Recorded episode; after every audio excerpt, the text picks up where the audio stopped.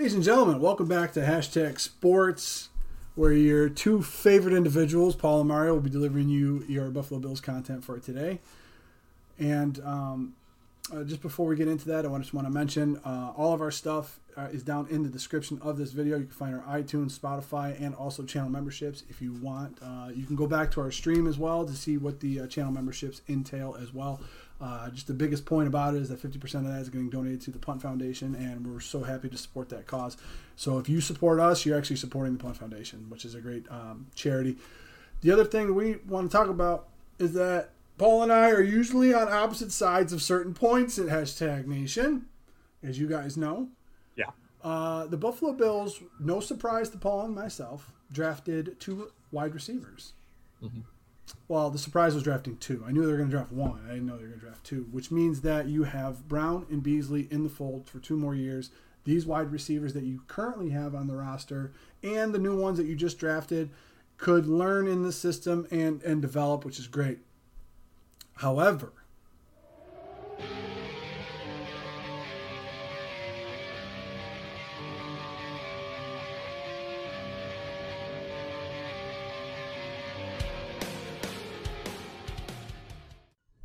Paul likes one, I like the other, Yep. and we're going to have a little bit of a debate. It's time for the Thunderdome. Did you touch my drum set? so, yeah, it's it's fun to stand on opposite sides, right? Because really, these are two wide receivers that have very different skill sets. Um, yes. So I'm I'm kind of excited to talk about, um, you know, why you know why they both fell so late in a really deep wide receiver class. Um, Yes. why the Bills thought to grab both of them, and kind of where you know we see this going forward. So I'm I'm I'm really excited to, to debate this because I, I do like one more than the other, but um, it's not like I dislike either pick. yeah, Um, yeah. you know, yeah, I, I see. I see the bonuses on on each of these players. Absolutely. I just happen to like one more than the other. All right. And then uh, in order to try to break it down for hashtag nation, we're going to go in our inside the outside studio. Inside the outside studio. I wish I can get this right. Uh, inside the hat, inside the numbers, outside the hash. So basically, what it was. Nailed it. Yeah. Championship, TJ Houshmandzadeh. Uh, you remember that commercial? Oh yeah. So if we take a look at Gabriel Davis, who was drafted in the fourth round, 6'2", 216, 32 inch arms, nine and a quarter hands. Uh, as you can see, his combine statistics are right there. He ran a 4.54, 14 reps on the bench, 35 inch vert, 124 broad, 708 three cone, which is pretty respectable for a guy at 6'2", and a 4.59 shuttle, which is pretty good as well. If we flip over to Hodges, he's uh, two inches taller, but uh, six pounds lighter. He's got 33 inch arms. He's uh, nine and seven eighths. He ran actually a 4.61, only nine on the bench, 36 and a half vert, 124 broad, 701 three cone, and a 412 20 shuttle. Me giving you those numbers right now, in my enthusiasm, could tell you which one I like. Yeah.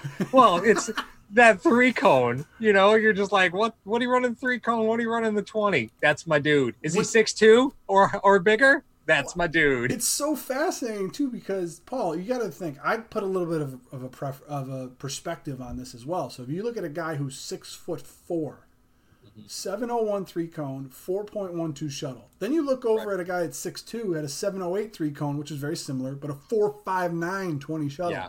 So, and then when you combine the fact, and I mentioned this six times already to you, uh, Hodges had a better three cone and 20 yard shuttle than your starting running back, who Yeah. everyone marvels at his ability to shift in the hole and change direction. Right. My question about Hodges, sixth round pick. Why was he a sixth round pick? Let's, Yeah, let's, I- let's try to bring that up first. So I'm I'm always a big fan of saying like whenever you look at a guy um, and you say why did he tumble down boards? First off, you always look for injury history, Yeah. right? Yeah. Um, when it's not injury history, you look for level of competition, right? Okay. If it's not level of competition, you look for consistency across his career. Was he really just a ghost year one, two, and then all of a sudden turned it on, you know, right before he got drafted? Uh, Darrius Heyward-Bey. that but I mean, listen, we all there's always the outliers, right? Henry Ruggs. He There's ran- always the, they're always Raiders. I don't know why that is. He It's ran so a four strange. what? Draft him. Well, you know, and what Isaiah Hodgins went to what Oregon State. D one man, come on. okay. it's still D one. So so is Toledo. So, Whatever. Northwest Missouri State. I apologize if you went to Northwest Missouri State, but I understand what you're talking about. The level of competition they play at. Right. Pac-12. Right. Yeah. Come on. Well, you know, it's so let's look at look at Mountain production. look idea. at production across. I don't know. You know, I don't keep track of conferences. I love torturing like, you. Right when you start to get on a point, I give you the shiny object. But go ahead. I'm sorry. so how is so, his statistics? So if you take a look at statistics across the board, right, and that's again one of the reasons why you could start saying why did this guy slip out? Mm-hmm. Uh, let's see here. He was it was Pac-12 by the way. Okay. Uh, he was uh, Oregon State's leading receiver, 59 receptions, 700 or 876 yards, 14.8 yards per reception, five TDs in 11 games on nine starts.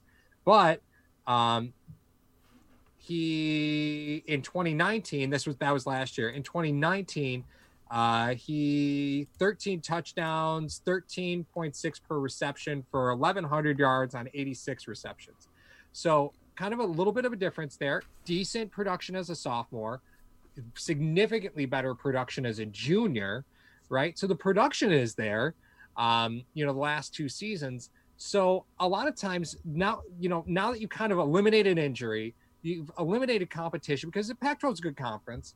Um, you've eliminated production. So what is really the reason? Um, now, now you have to go to the tape, right? And I think that's where some of the fun stuff hides with Isaiah Hodgins.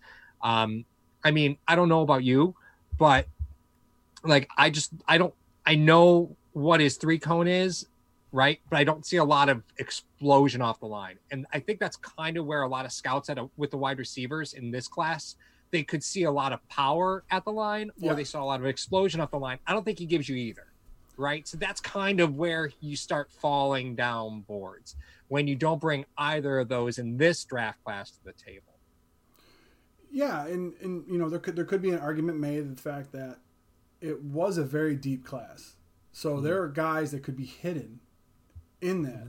Mm-hmm. Um, the interesting part about Hodges that I thought was interesting when, when you look at the scouting combine and his NFL comparison, which mm-hmm. I found very fascinating, is mm-hmm. Geronimo Allison, mm-hmm. who yeah.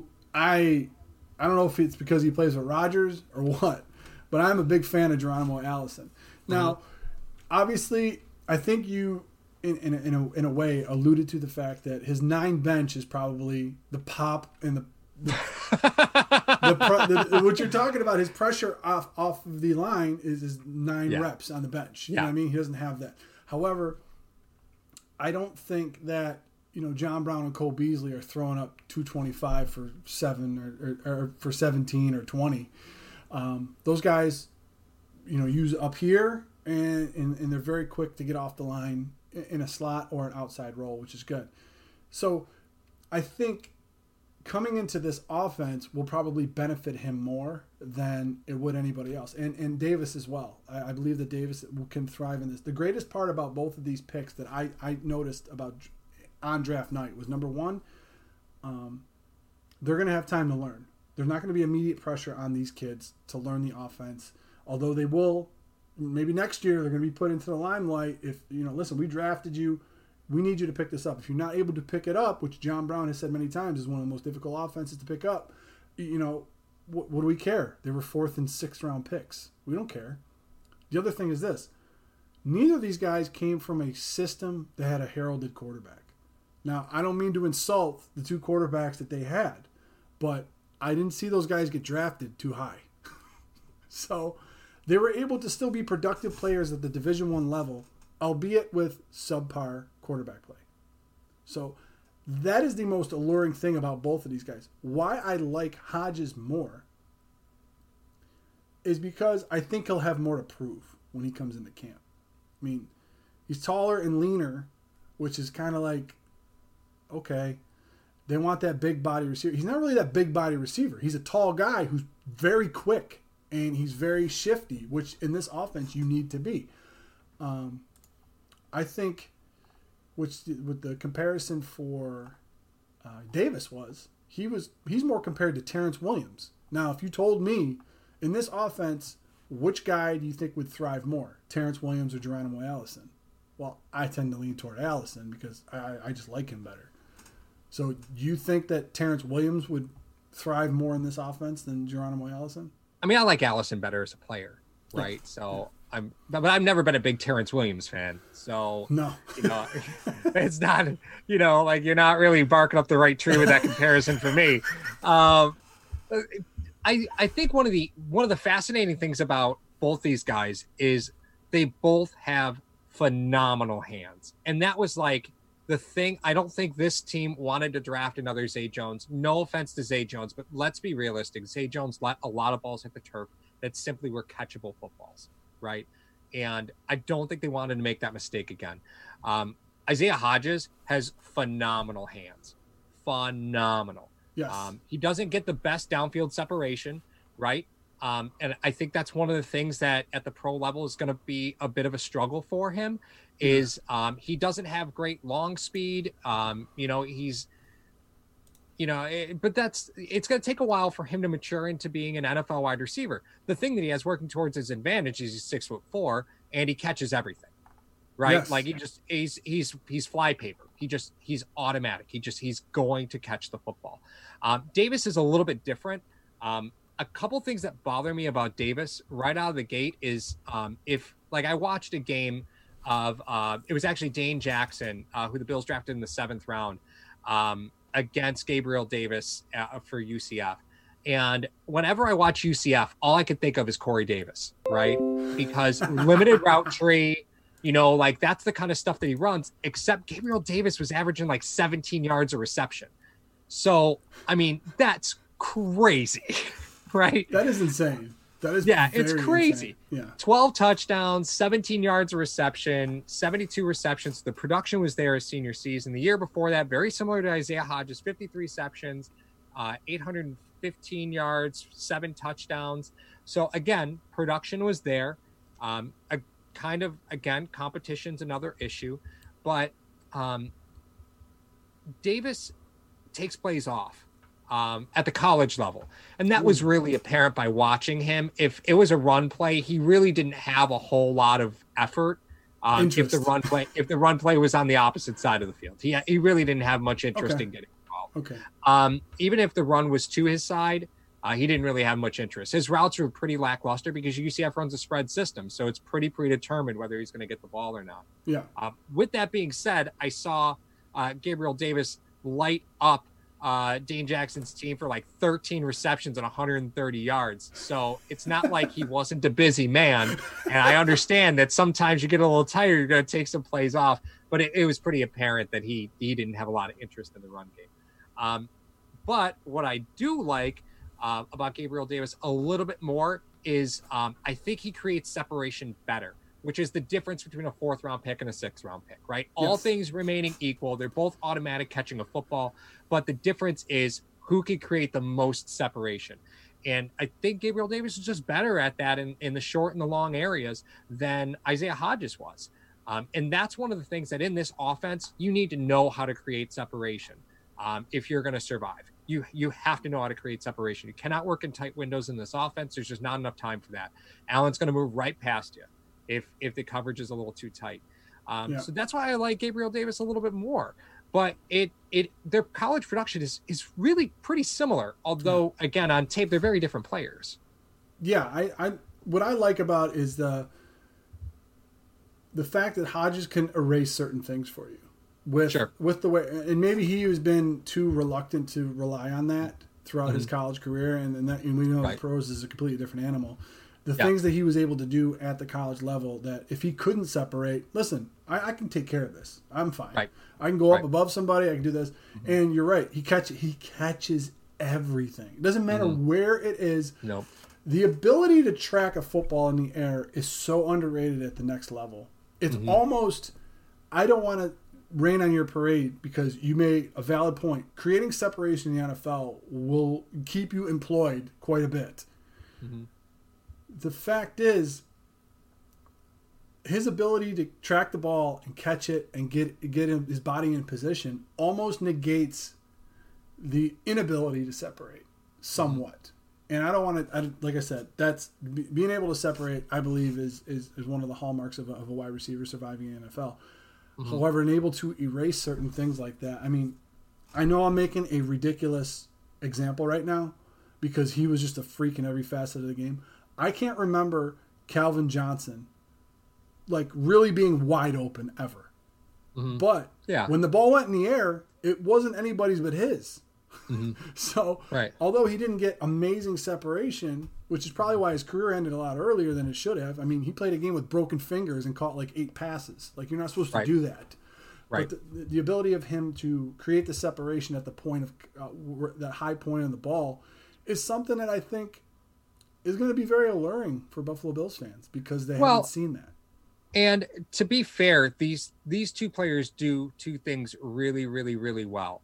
Um, one, they have they really do have solid catch radius. Yes. Right. So they both can make a quarterback look a little bit better than they really are.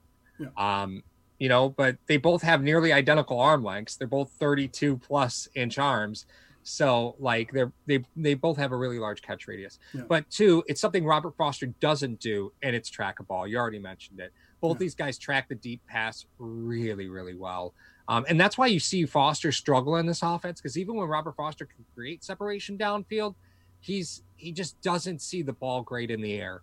Um, and we've seen it for the last couple seasons. Is one of the reasons he couldn't get on the field last season uh, was because even when he can get downfield, he just doesn't see the ball great. Uh, we saw him, you know, struggle to adjust to passes. Um, and if you have somebody like Diggs, Diggs is gonna he he's gonna make Robert Foster uh, irrelevant right? And Gabriel Davis and Isaiah Hodges could make Robert Foster irrelevant because they're going to see the ball downfield better than Foster. Yeah. Um, you know, and I'm not going to complain about Robert Foster's hands. I have no reason to complain about Robert Foster's hands. Nope. But these kids catch everything. Yes, absolutely. So, now let me ask you this. Sure. You got to, you got to, you got three players here, right? You got Gabriel Davis, Isaiah Hodges, Duke Williams. You've got room for one, and you could practice squad the other. What are you doing? Hodges and Davis. Oh, you're gonna let Duke go? I'll let Duke go. Okay. Why? I think I think the draft trumps free agency. And you know, I, I think a lot of a lot of things that the Buffalo Bills want to do is they want to keep costs down. That's mm-hmm. completely negated. The number one, they want to keep costs down.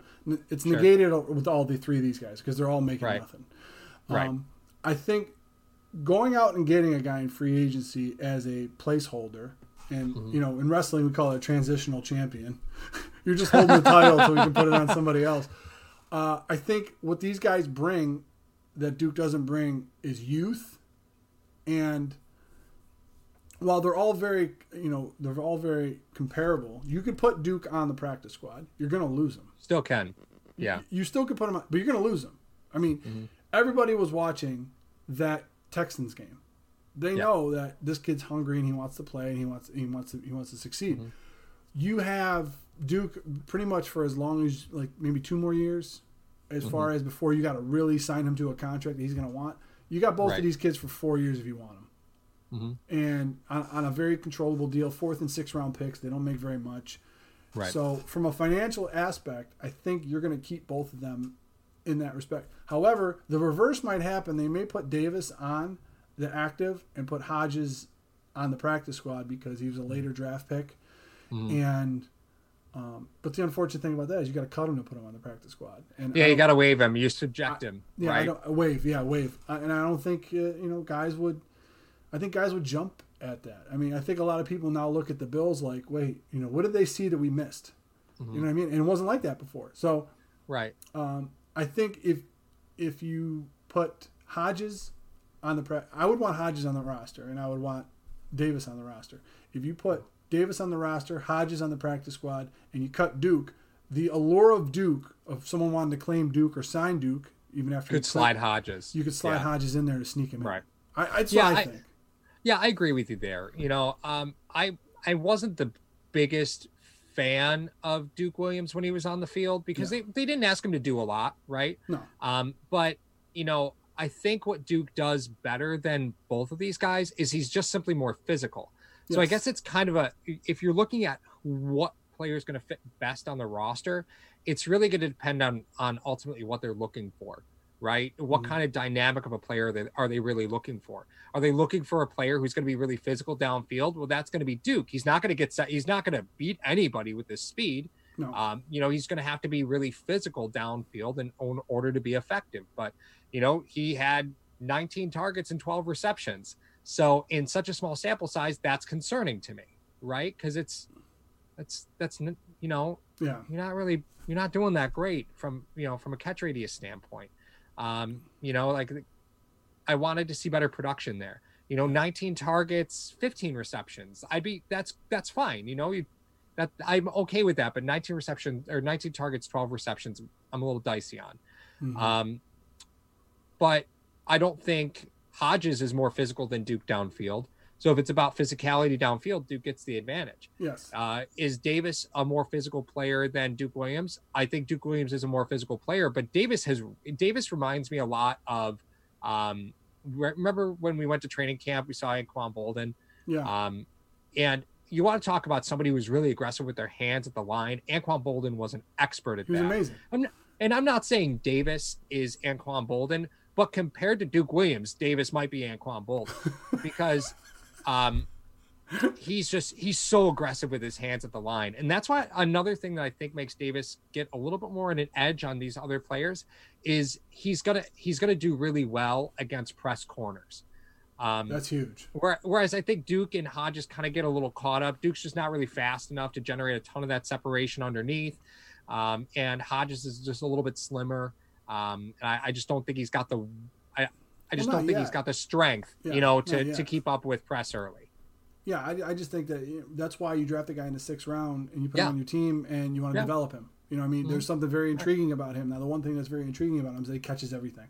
Davis too, but Davis seems like more further along as you're explaining it is that his hand fighting at the at the line is a little bit more polished than than Hodges is right now.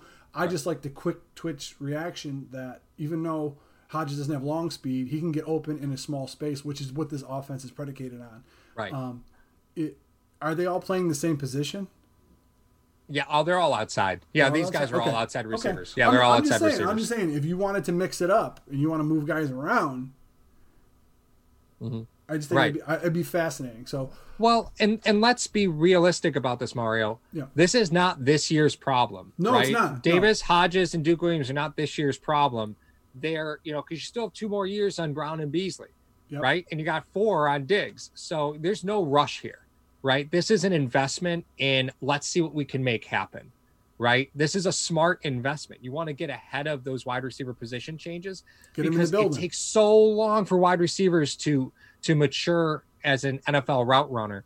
This is what smart teams do is you draft when you don't need it. Yeah. Right? Let's get Yeah. ahead. This these are positions that require some some culture. These are positions that require some time on task. The Bills are huge in time on task. yes. Um, so these are these are guys that are going to need that, that those thousand snaps in practice to learn how to adjust, uh, you know, to running routes at an NFL level. And if they can get two seasons before they're truthfully being depended on, um, that's that's a that's a monster boost uh, for their career as far as an impact when they actually do get on the field. But I, I don't think we're going to be seeing their names very often this year. People might look at it and say, "Well, these picks were kind of a waste." Um, I it takes a couple of years for receivers to develop. Um, No I'm question. very okay with this. I'm very okay with it. yeah, I'm just I'm interested to see that in uh, 2022, could we Mhm. see Davis and Hodges on the outside and Yeah. Diggs in the slot? Yeah, it's no more. It's it's no more Mighty Mouse team. I'll tell you what, because these boys, they're big boys. All right, yo, leave a uh, leave a comment um, on this video. Uh, let's see who's on Team Hodges, and let's see who's on Team Wrong. I mean Davis. Um, Oh,